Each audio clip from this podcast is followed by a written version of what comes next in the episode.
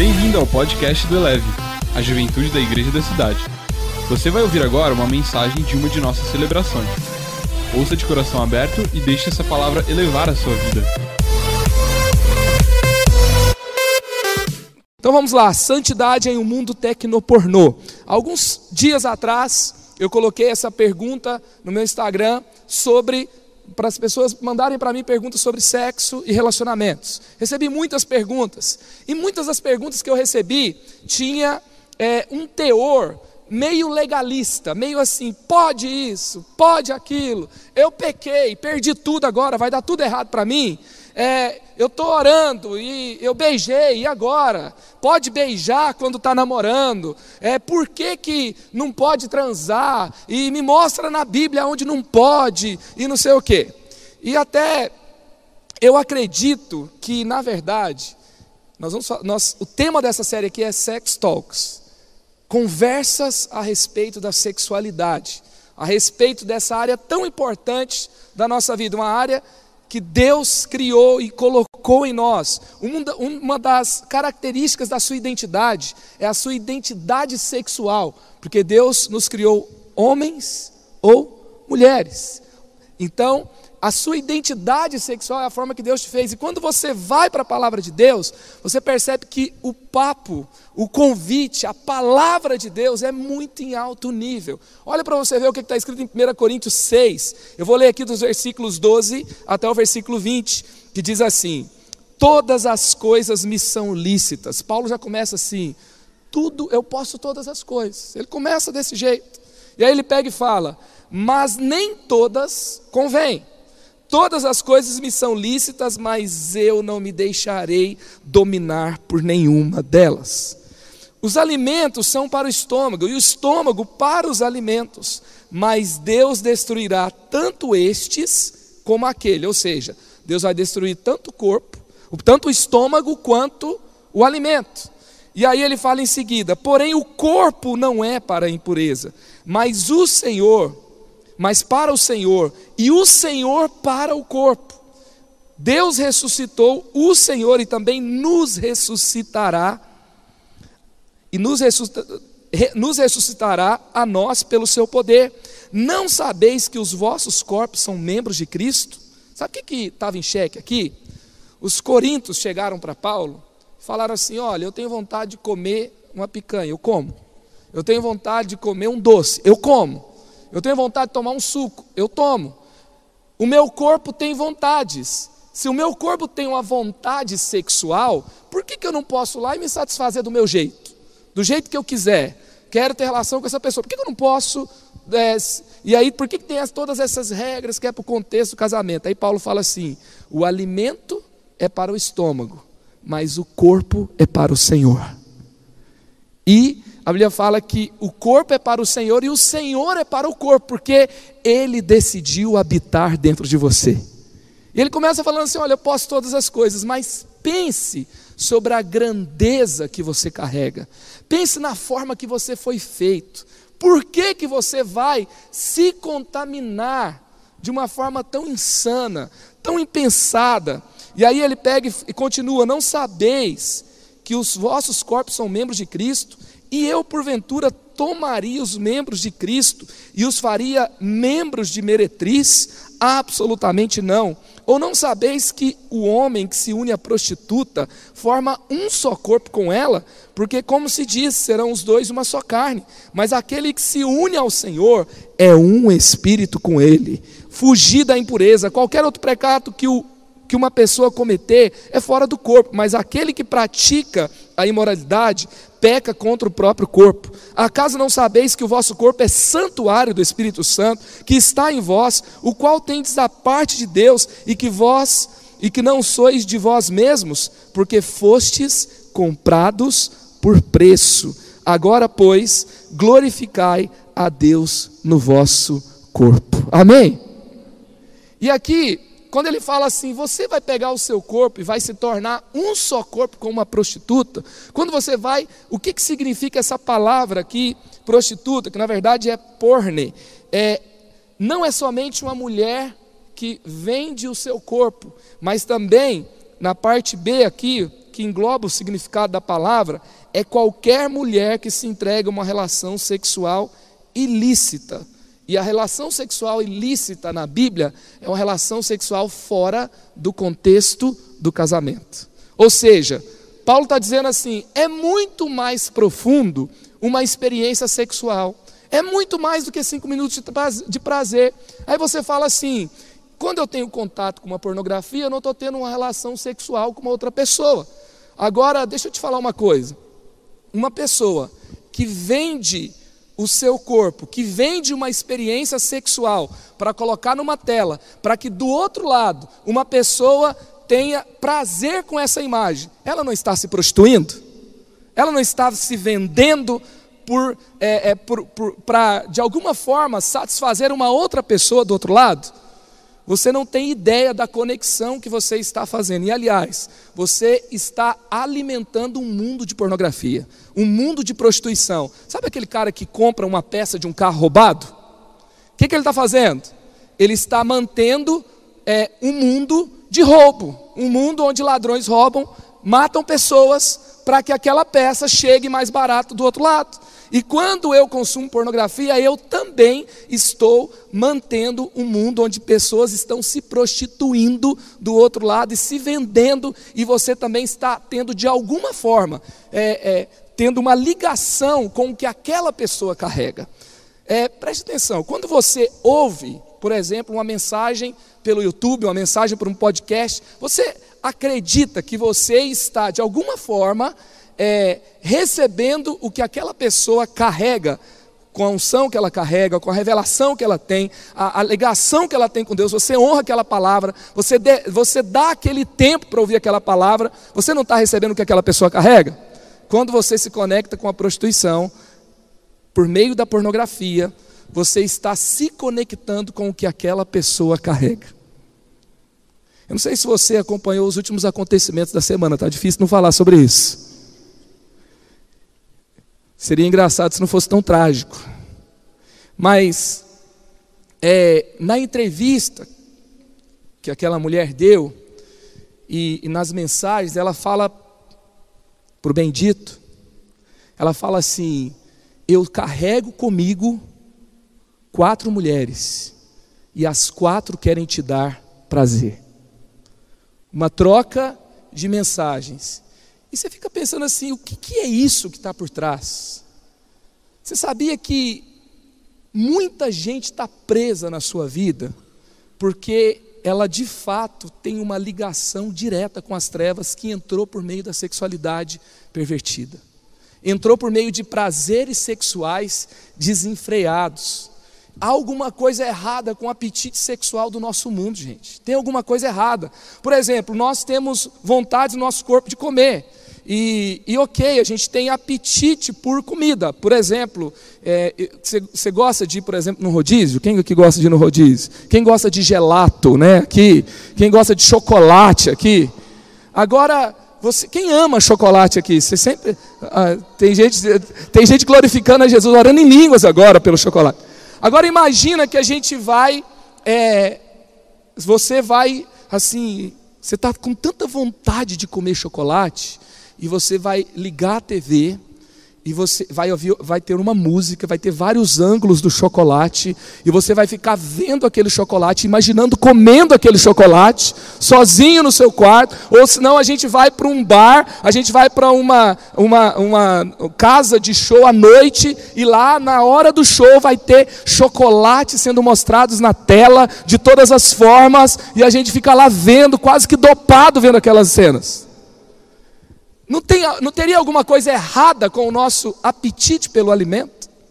O que acontece no nosso mundo de hoje é que a gente não para para pensar como isso nos absorveu e quão assim ridículo, insano e quão assim é, é, é, é uma loucura, é uma insanidade o que muitas vezes nós nos entregamos para alguns minutos de prazer. Eu queria focar aqui hoje no assunto dessa mensagem algo que nós citamos nas nossas mensagens.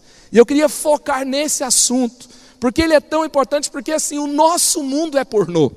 Porque se você for pensar, por exemplo, Platão, ele fala assim: me dê as músicas de uma nação.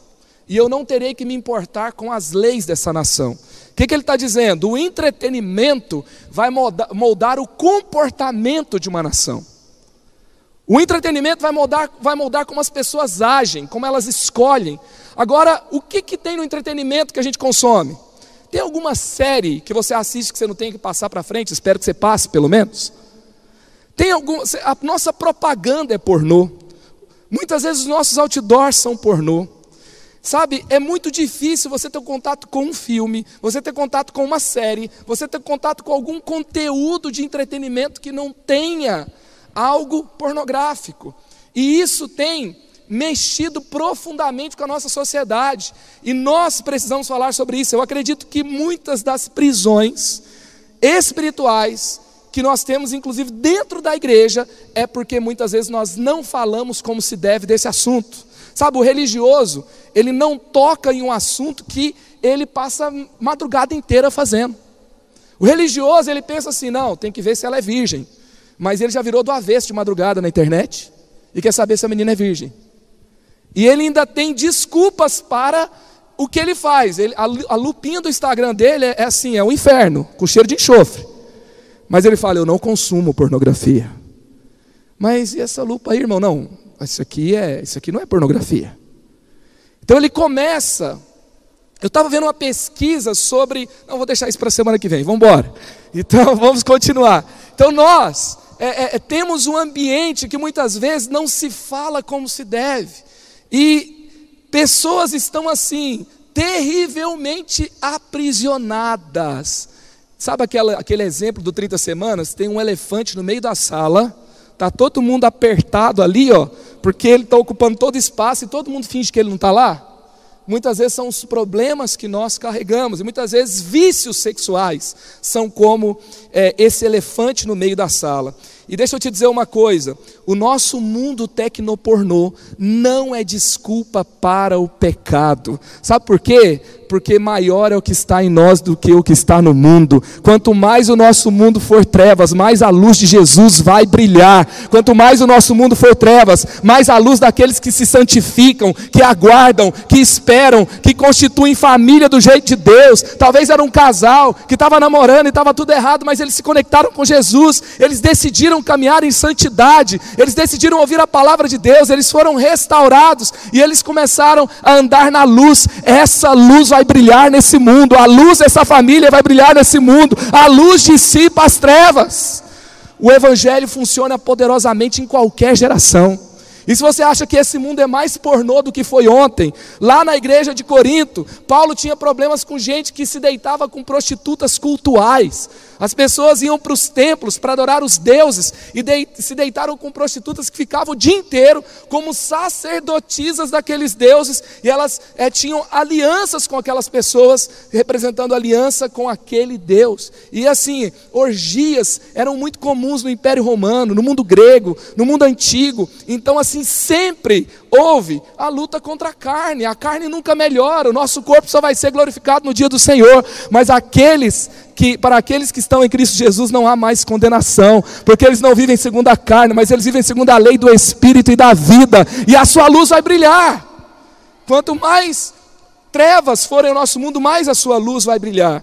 Então eu queria contar aqui um pouco como eu tive contato com a pornografia. Eu me lembro que na sexta série, eu tinha 12 anos de idade, eu estava na sala de aula, eu tinha um amigo do meu lado, eu lembro do nome dele, o nome dele era Wendel, e ele levava revistas para a sala de aula. Eram revistas de sexo explícito. E, e o pai dele comprava essas revistas e entregava para ele. E, inclusive, eu sinto que nessa noite o Senhor quer libertar pessoas que foram iniciadas na prostituição, na pornografia pelos seus pais. O Senhor vai te libertar hoje disso. O seu pai espiritual tem uma nova influência de vida para você. O céu derrama uma nova influência libertadora sobre a sua vida. E aí então, naquela manhã de escola, eu tive contato assim, cara, eu fiquei com aquele mix de, é, de curiosidade, de também, ao, ao mesmo tempo assim, é algo que me atraía, que eu não conseguia pensar em outra coisa. E eu me lembro que quando terminou a aula um dia, ele me levou para a casa dele, a gente foi conversar e ele morava na rua da escola, eu ia para a escola de bike, e aí a gente passou lá. Eu, eu sinceramente achava que assim, cara, vamos passar lá em casa. Eu falei, então bora. E aí passei lá. Quando ele entra, ele liga a TV, na sala da casa dele, lotado de material pornográfico. Me lembro que naquele dia eu tive temor, eu consegui sair daquela sala, mas de alguma forma é, isso despertou uma curiosidade. Isso é, trouxe uma deturpação. Gente, a minha história não é melhor, não é pior do que a da de ninguém. Só estou te dizendo que no nosso mundo, de alguma forma, em algum momento, isso bate na sua porta. E hoje, naquela época, você tinha aquela sala separada dentro da videolocadora. Você tinha que ir se expor, ir até uma revista, comprar uma revista. Hoje, a maior parte das pessoas que acessam conteúdo pornográfico acessam de smartphone ou tablet. As pessoas estão com isso o tempo todo na mão. Você não precisa mais se expor tanto para acessar esse tipo de material. As, as, crianças estão pesquisando no YouTube, daqui a pouco entra um vídeo de conteúdo sexual e as pessoas estão sendo é, é, surpreendidas, assaltadas da sua inocência. E aí então, rapidamente elas estão envolvidas. Depois eu me lembro que com os meus primos, eu fui dormi na casa dos meus primos uma vez, jogando videogame, daqui a pouco desliga o videogame e eles ligaram o multishow na madrugada. E eu estava ali naquela sala e mais uma vez isso veio para a minha vida. Depois, então, quando entra os computadores nas nossas casas, então mais uma vez eu estava seduzido por esse material. E eu tive que ter uma caminhada depois adiante para ser liberto. Eu acho que eu não fui, pela graça de Deus, pela família que eu tinha, pela igreja que eu, que eu estava, eu é, fui assaltado, eu fui, é, é me deix, fiz escolhas erradas, é, minha, minha sexualidade foi iniciada talvez ali naquele contexto e teve muito trabalho depois para Jesus me restaurar. Mas é, eu acredito que o nosso mundo e o contexto das pessoas que são despertadas hoje, as pessoas estão trocando nudes. Outro dia eu atendi uma pessoa que ela foi aliciada na Deep Web para trocar nude com outras pessoas para alimentar material pornográfico infantil. Antigamente era uma revista pornográfica na, na, na sala de aula. Talvez hoje, tem, talvez não hoje, eu converso com coordenadores, professores, amigos meus que têm trabalhos em escolas e às vezes tem sexo grupal no banheiro da escola. E aquilo ali está, e, e aí assim, se você não experimentou isso, não experimentou aquilo, e, e, e começa a tomar conta de uma forma geral. Eu quero dizer para você: não importa o nível das trevas que tenha entrado na sua vida, o Jesus que me libertou é o Jesus que liberta qualquer pessoa de qualquer pecado. Não existe pecado que seja grande demais que a cruz de Cristo e o sangue de Jesus não possa libertar. E nós temos que nos lançar nele. Nós temos que nos lançar profundamente nele. Mais na frente um pouquinho eu vou dizer como aconteceu a minha cura a minha libertação. É, e é verdade que assim, gente, a tentação é diferente para o homem e para a mulher, não é? Porque, por exemplo, um homem, como ele se sente muito tentado, ele imagina uma mulher nua. Uma mulher, quando ela se sente tentada, ela está se imaginando com aquele homem, ela imagina, ela imagina ele com uma roupa melhor, entendeu? Então, mas a imaginação e a, e a tentação acontecem em dois níveis. Inclusive, a, a, as estatísticas sobre. Eu tenho um monte de estatísticas sobre o conteúdo pornográfico hoje. E isso também afeta profundamente as mulheres. E, e não é simplesmente algo somente masculino, é mais masculino do que feminino, mas também afeta profundamente a mulher. E qual que é a vontade de Deus? A vontade de Deus é assim: imagina que você conhecesse a pessoa que você vai se casar, você que já está casado, que você tivesse conhecido essa pessoa, e quando você conheceu essa pessoa, você nunca tivesse visto um conteúdo pornográfico na sua vida? Como seria? Como seria a expectativa? Como seria esse envolvimento? Como seria a descoberta? E você, no contexto do casamento, isso seria céu na terra, gente. Nós podemos crer que o Senhor nos restaura do pecado e nos dá de volta o plano original. Mas a vontade, o que é melhor do que o milagre? Melhor do que o milagre é não precisar do milagre. Amém? Então, nós podemos ver de acordo com a verdade de Deus. E por que que a gente, é, é, quais são, perdão, quais são as mentiras que as pessoas lutam com relação à pornografia e à masturbação. Primeiro, eu não consigo, é mais forte do que eu. Eu estava vendo um vídeo do Douglas Gonçalves, ele estava dizendo assim: imagina que uma pessoa colocasse uma arma na sua cabeça e falasse assim: se você acessar um conteúdo pornográfico agora, você vai morrer. Você acessaria? Não. Então não é uma questão de você não conseguir, é uma questão de você não acreditar na recompensa da santidade. Sabe? Porque a Bíblia fala que Jesus ele foi para a cruz, mas ele viu a recompensa e por isso ele foi para a cruz. Existe uma recompensa da santidade. Outra coisa, você vê pornografia e se masturba na sala com seus pais lá? No ônibus? Na rua? Não, por quê? Porque você se controla. Porque você consegue se controlar.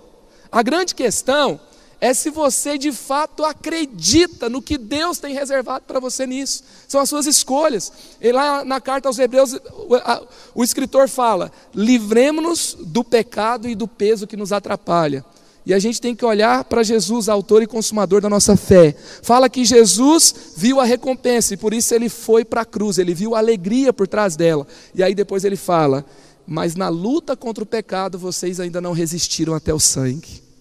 E ele nos convida para uma vida de santidade. Essa é a grande questão. Segunda mentira que a gente acredita, eu vejo porque não estou prejudicando ninguém. Eu acabei de desmentir isso agora há pouco. Quando a gente está vendo, a gente está alimentando um mundo de prostituição. E tem mais outras coisas. Eu vejo para não fazer coisa pior. Vou falar sobre isso daqui a pouco.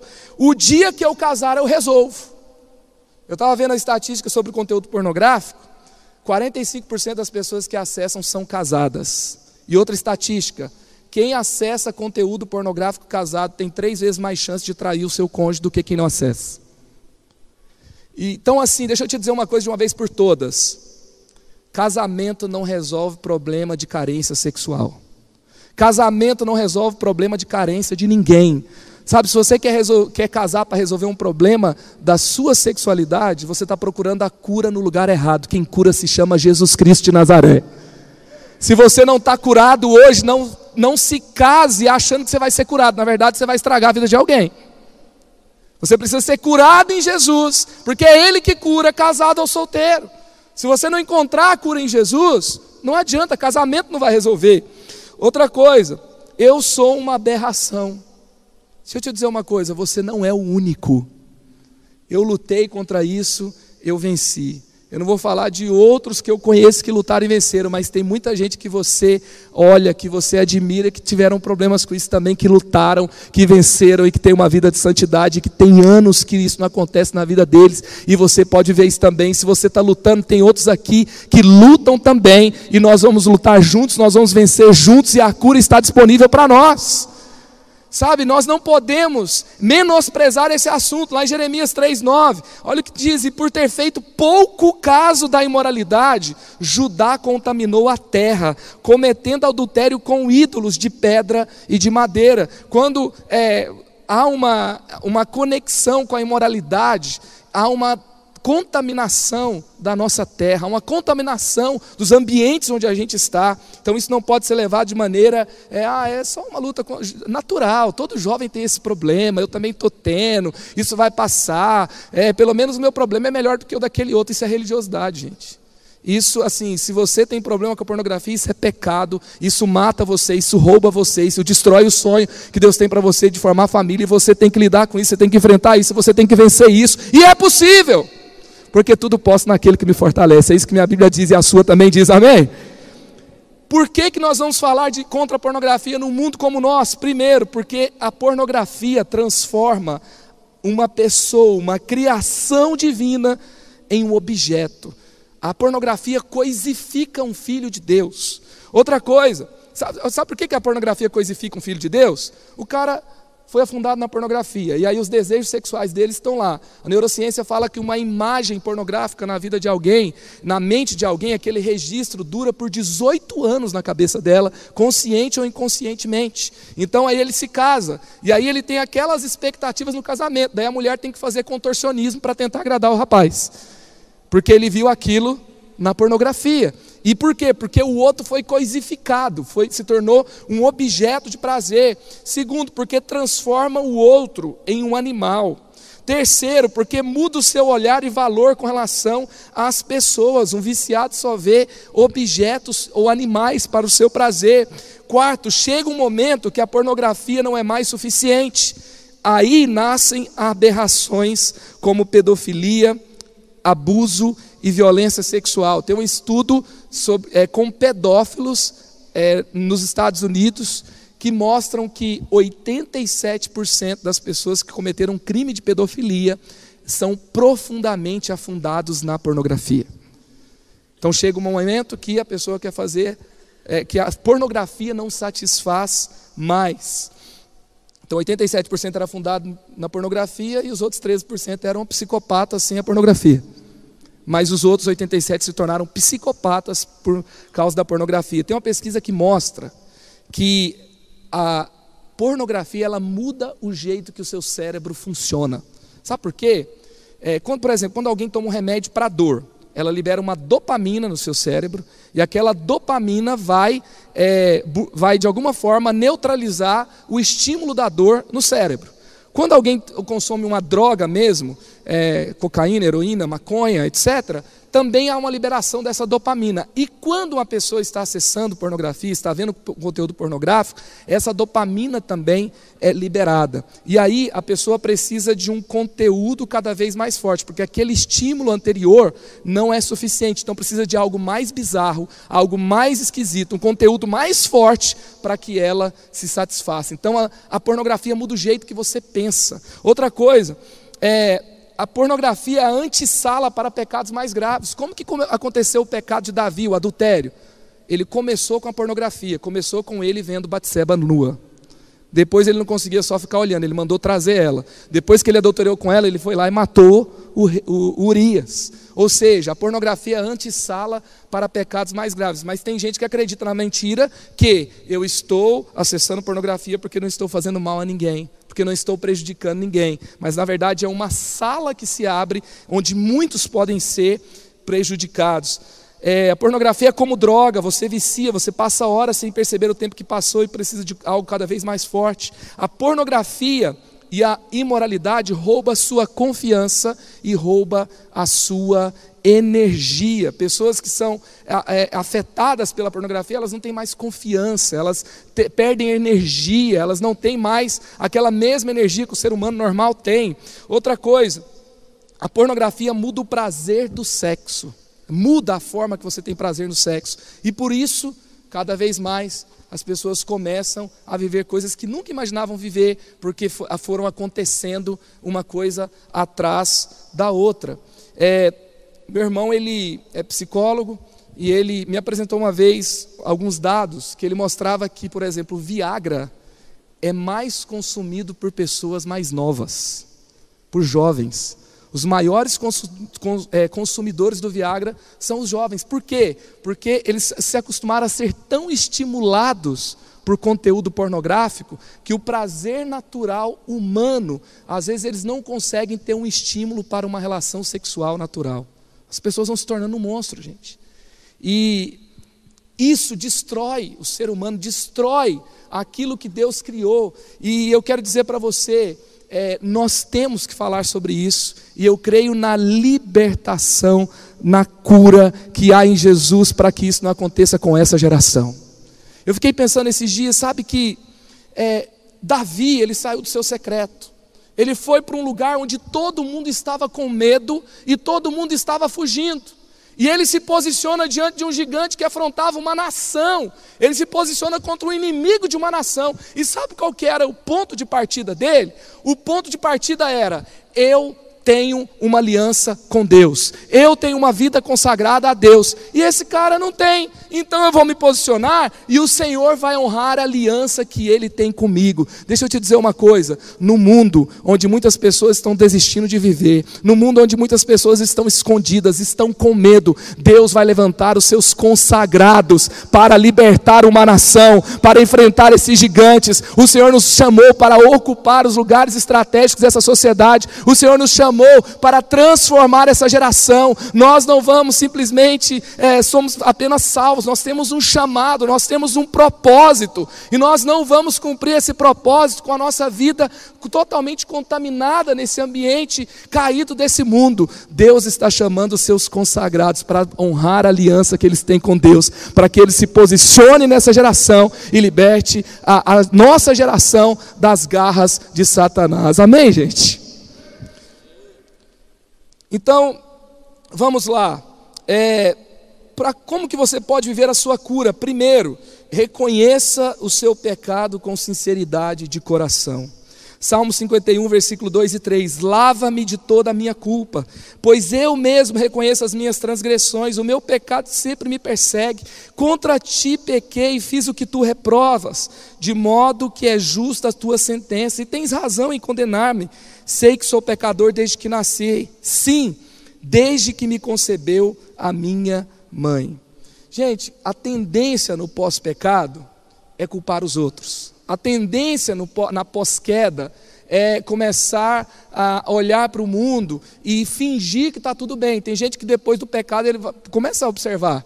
Ele vai lá, ele cai, as pessoas, é, quando isso se torna público, isso começa a ficar ali ao redor, as pessoas vão lá nas redes sociais postar texto de vitória, entendeu? Na verdade, era hora de ficar longe das redes sociais. Era hora de se quebrantar diante de Deus. Então, na hora que você cai, não é hora de você ficar postando versículo de vitória, não é hora de dizer que as pessoas são religiosas e todos são acusadores, não é hora de você falar daquela conversinha, é, você conhece o meu caráter, você sabe como eu sou. Que, Davi ele tinha acabado de cair em Salmo 51. E por que, que ele viveu sua restauração? Se você vai analisar, se você for colocar assim, se existe a gravidade de consequência, pelo menos, de pecado, você vai ver que o pecado de Saul estava meio mais complicado, estava um pouco mais simples de resolver. O de Davi foi mais complicado, envolveu adultério, envolveu assassinato. E por que que Deus restaura Davi como ele foi restaurado? Olha o jeito que ele caminha para Deus.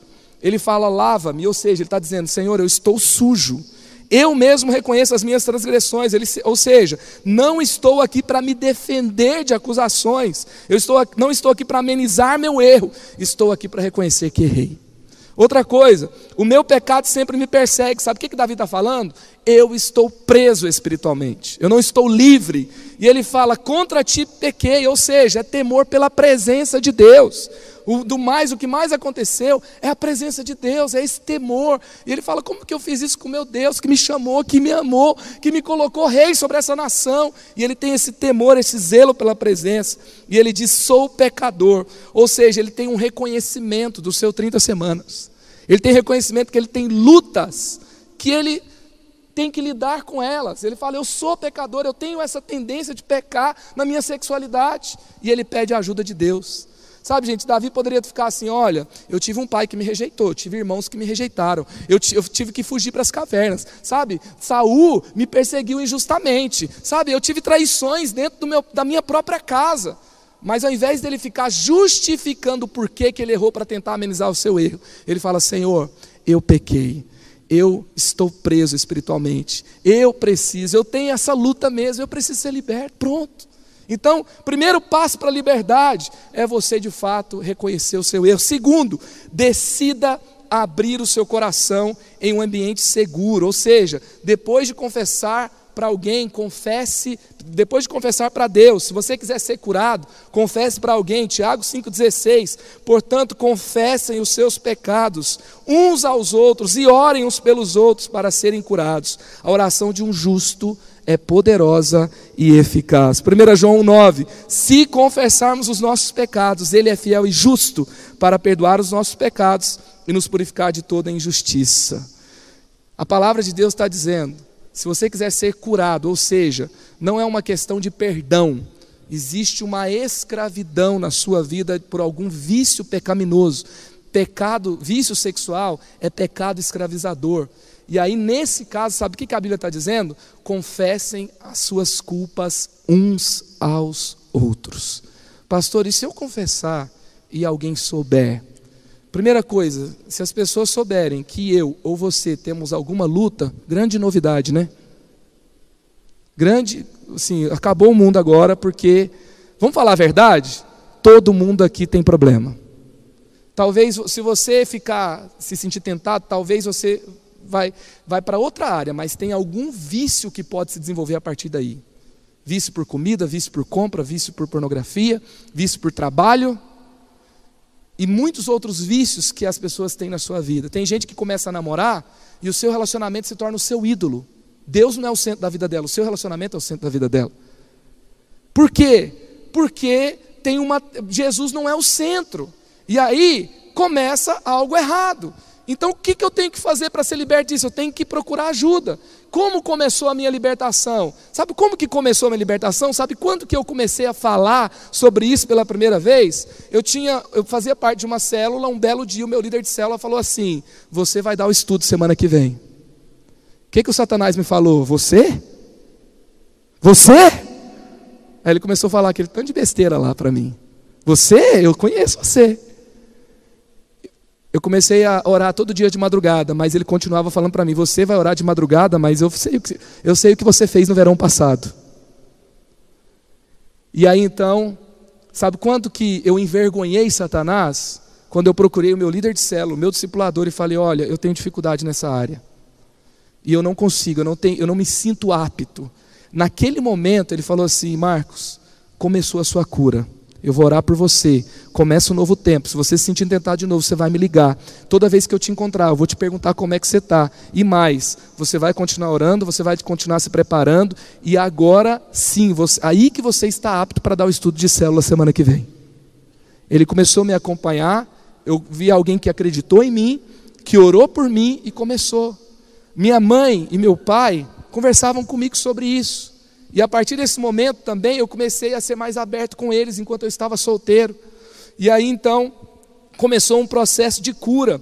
Depois vem na nossa igreja os processos de restauração, 30 semanas, o próprio retiro restauração. Fui ministrado depois do retiro restauração e cada vez eu me sentia mais livre, cada vez abria mais um espaço, porque eu tenho essa luta, eu tenho essa tendência e eu preciso fazer sempre uma manutenção. É isso que eu acredito, que a gente prega aqui no 30 Semanas. Quando eu namorava com a Mariana, a gente conversou sobre isso. Quando a gente se casou, eu falei sobre isso. E aí a gente tem esse acordo, que se eu me sentir tentado nessa área, a gente vai conversar porque não existe cura de vício sexual sem confissão, sem um ambiente terapêutico de cura. Sabe, talvez você tenha algum medo de abrir seu coração. Perto de Jesus tinha um Judas que traía, tinha um Pedro que traía, mas mesmo assim era um ambiente que João colocava sua cabeça no peito de Jesus. Os outros poderiam ver, os outros poderiam falar, mas ele não estava nem aí. Ele sabia que ele poderia desfrutar da presença de Jesus. Então desfrute da presença de Jesus por meio da unidade, por meio da comunhão, por meio do discipulado, por meio da confissão. Tem coisas que você vai receber no secreto, mas tem coisas que você só vai ser liberto por meio da vida em comunidade.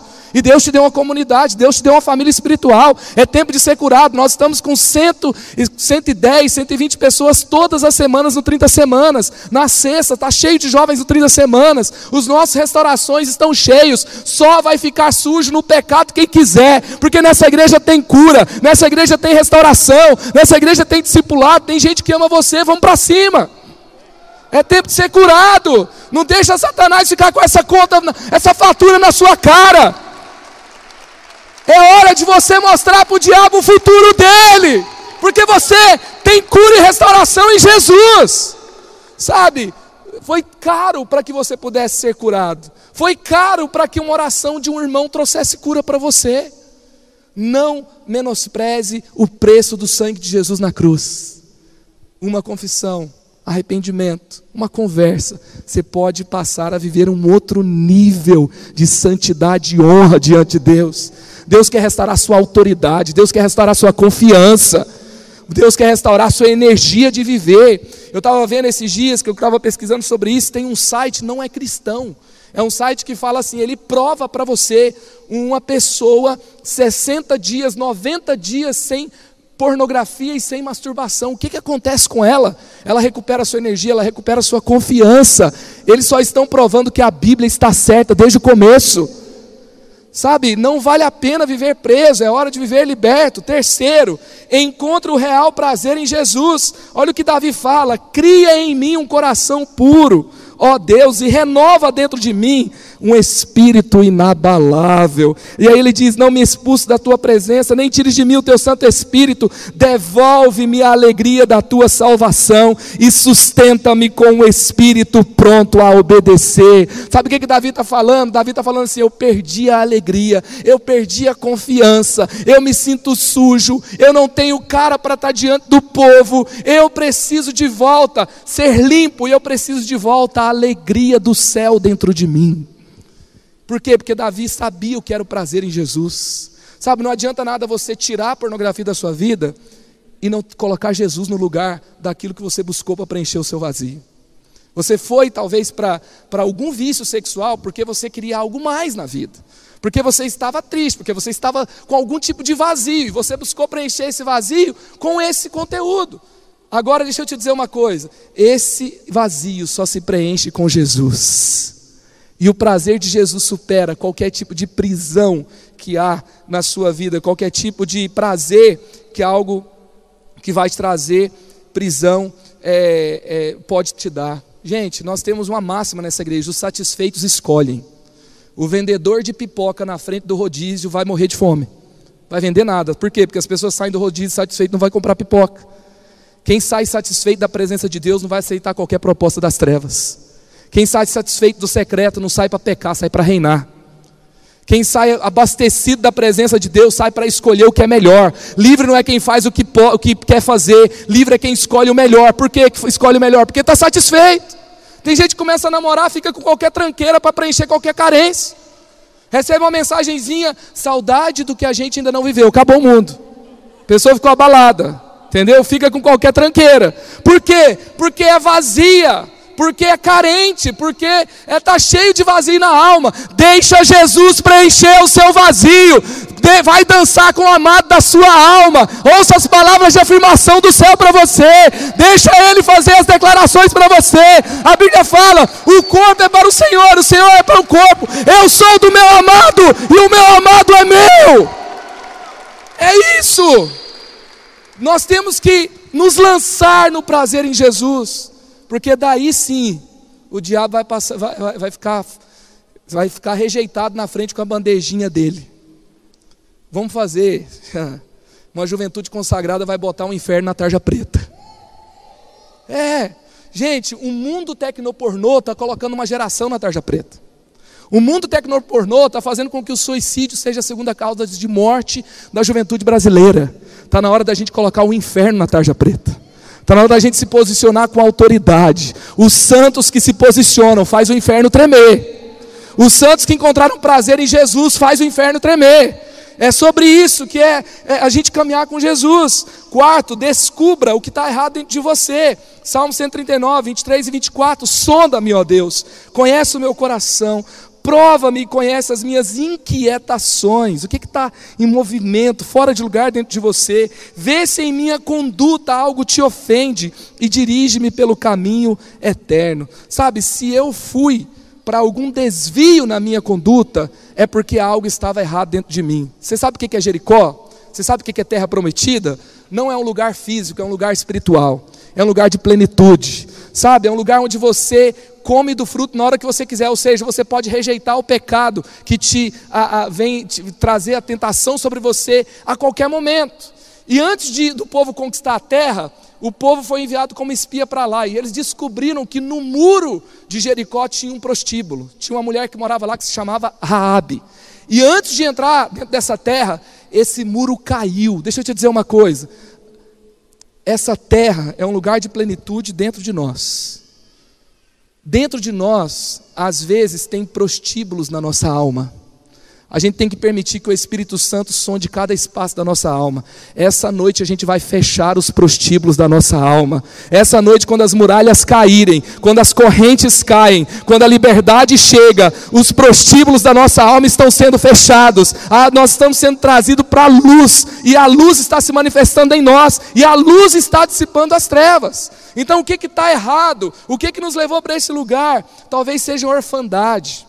Sabe? Nós somos a geração órfã de pais vivos. Às vezes eu estou conversando com o Levi com o Samuel, e às vezes a gente está resolvendo as coisas, os meninos tudo junto, aquela loucura, e às vezes o Samuel cata o meu rosto, vira para ele e fala: Pai, olha o que eu fiz. Ele quer validação. Ele quer que eu fale, uau, que legal. Ele quer que eu fale assim, cara, você é incrível, você é forte. Ele pega um banco, levanta, fala, olha como eu consigo levantar, olha o que eu consegui fazer sozinho. Deixa eu te dizer uma coisa: uma geração sem validação paterna, sem ambiente de família de pertencimento, é uma bomba relógio na sociedade. E a gente tem que trazer isso para a cura. Você tem que encontrar cura para a sua paternidade espiritual. Você tem que encontrar o seu lugar na família. Outra coisa que nos leva para o desvio é rejeição. O sexo está profundamente ligado à aceitação. Medo de intimidade. A pornografia assassina a intimidade. A pornografia é assassina da intimidade. E as pessoas têm medo de intimidade. Elas querem se relacionar com objeto, elas não querem mais se relacionar com as pessoas. A dor de um abuso não resolvido, a dor de uma traição não resolvida, falta de intimidade com Deus. Qualquer uma dessas questões, busque a sua cura. Ele foi transpassado pelas nossas transgressões e pelas suas feridas nós fomos curados. Nós podemos viver nossa cura. E por último, faça guerra. Assim façam morrer tudo que pertence à natureza terrena de vocês: imoralidade sexual, impureza, paixão, desejos maus, ganância que é idolatria. Sabe, a palavra de Deus em Colossenses 3 fala assim: façam morrer. A Bíblia não está dizendo assim, hoje Jesus vai pegar você pela mão, vai te levantar da sua lama e acabou. Não, vai falar assim: olha, você é um filho de Deus, você pode todas as coisas naquele que te fortalece, você é poderoso em Jesus, então você vai fazer o seu primeiro ano sem isso, porque você vai mo fazer morrer dentro de você aquilo que não é da vontade de Deus. Façam morrer imoralidade sexual. Se a Bíblia fala que você pode fazer morrer, você pode. Você pode fazer morrer. Uma das coisas que eu fiz guerra, me lembro, eu já estava casado, estava com a Mari, a gente fez um assinato, a gente ficou lá o primeiro ano sem TV, os filhos chegaram rapidamente, gra graças a Deus. E aí é, depois a gente comprou uma TV, doou. Aí depois que veio a TV, daí a gente fez um pacote de TV. Aí quando a gente fez um pacote de TV, é, num pacote normal, às vezes tem aquele conteúdo na madrugada que é para maiores de 18 anos. Eu falei, Mariana, você vai cadastrar a senha e eu não quero saber que senha é essa. O que, que eu estou dizendo? Eu estou dizendo que é fraco, que a Bíblia diz que é fraca. A Bíblia diz que a carne é fraca. E eu estou dizendo, é, sabe, Deus não fica impressionado com o quanto você resiste ao pecado. Deus, na verdade, Ele quer que você se renda a Ele. Quer que você, a Bíblia fala, fuja do pecado e resista ao diabo. Tem gente que está fazendo o inverso. Está resistindo ao pecado e fugindo do diabo. Porque quem fica tentando resistir ao pecado perde a sua autoridade, daqui a pouco está fugindo do diabo. Mas quem faz guerra e coloca o seu ambiente, um ambiente de santidade, você vai botar o diabo para correr da sua vida. Você vai botar o diabo para correr da sua casa. Então faça guerra, se posicione. Você tem que viver como sábio. A salvação é, ela é de graça, mas a parecer-se com Jesus vai custar tudo de você. Vai custar tudo de mim. Olha o que a Bíblia diz. Nós temos que escolher o jeito que a gente vive para viver em santidade. Portanto, sejam imitadores de Deus como filhos amados. Entre vocês não deve haver nem sequer menção à imoralidade sexual, como também de nenhuma espécie de impureza e de cobiça, pois essas coisas não são próprias para os santos. Não haja obscenidade, nem conversas tolas, nem gracejos imorais, que são inconvenientes, mas ao invés disso, ações de graças. Cara, você tem que reunir sua célula para louvar a Deus, para virar a noite na casa de oração, para vir para vigília. Sentou para conversar no trailer, trailer, fala da Bíblia, fala de Jesus, fala de ganhar mais um para Jesus, fala do céu sabe? Porque vocês podem estar certos disso, nenhum imoral, ou impuro, ou ganancioso, que é idólatra, tem herança no reino de Cristo e de Deus. Ninguém os engane com palavras tolas, pois é por causa dessas coisas que vem a ira de Deus sobre os que vivem na desobediência. Portanto,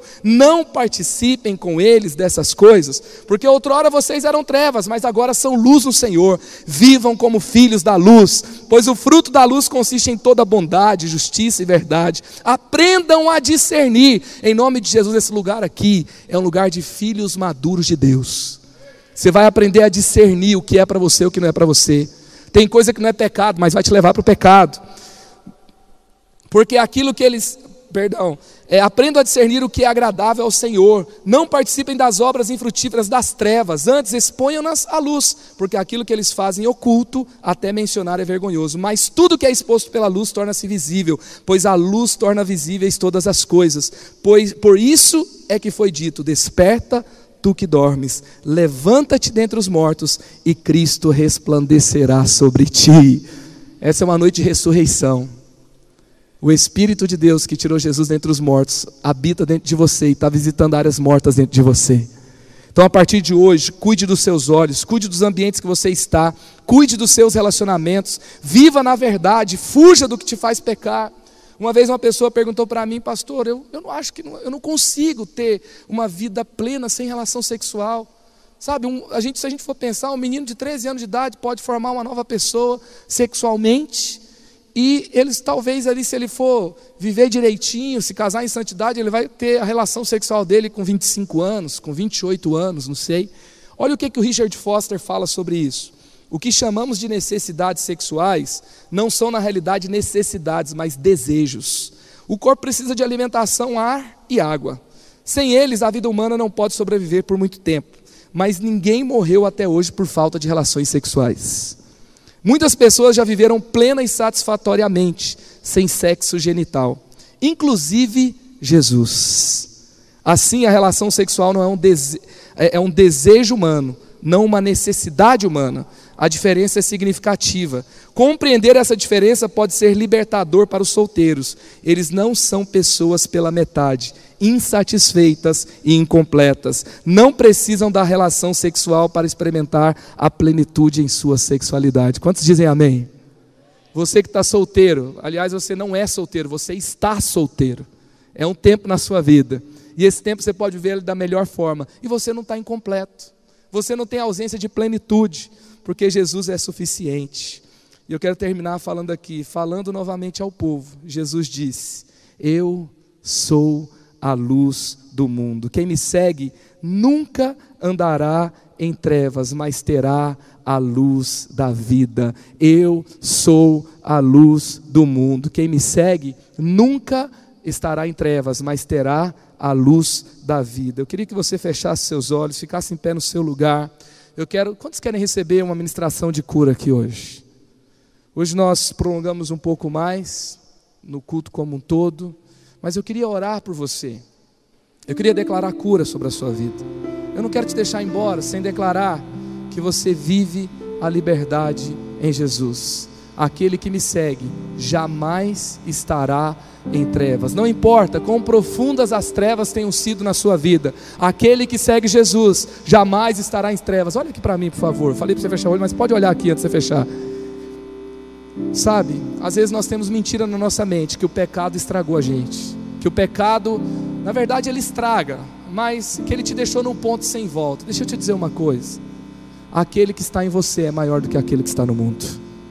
Aquele que destrói vidas e coloca lá no suicídio, que coloca lá em relacionamentos nocivos, aquele que destrói famílias, ele não é maior do que aquele que está em você, porque aquele que restaura é maior do que aquele que destrói aquele que forma famílias saudáveis, aqueles que formam famílias plenas, ele é maior do que aquele que destrói famílias, aquele que é, te trouxe para perto, aquele que te chama de filho, é maior daquele, do que aquele que te mente, que mente para você que você é órfão e que você não é aceito e que você não tem lugar na família de Deus. Esse Jesus está nesse lugar. E ele diz: quem me segue terá a luz da vida e jamais andará em trevas. E assim vai ser na sua vida. Amém? Feche os seus olhos agora. Pode fechar os seus olhos.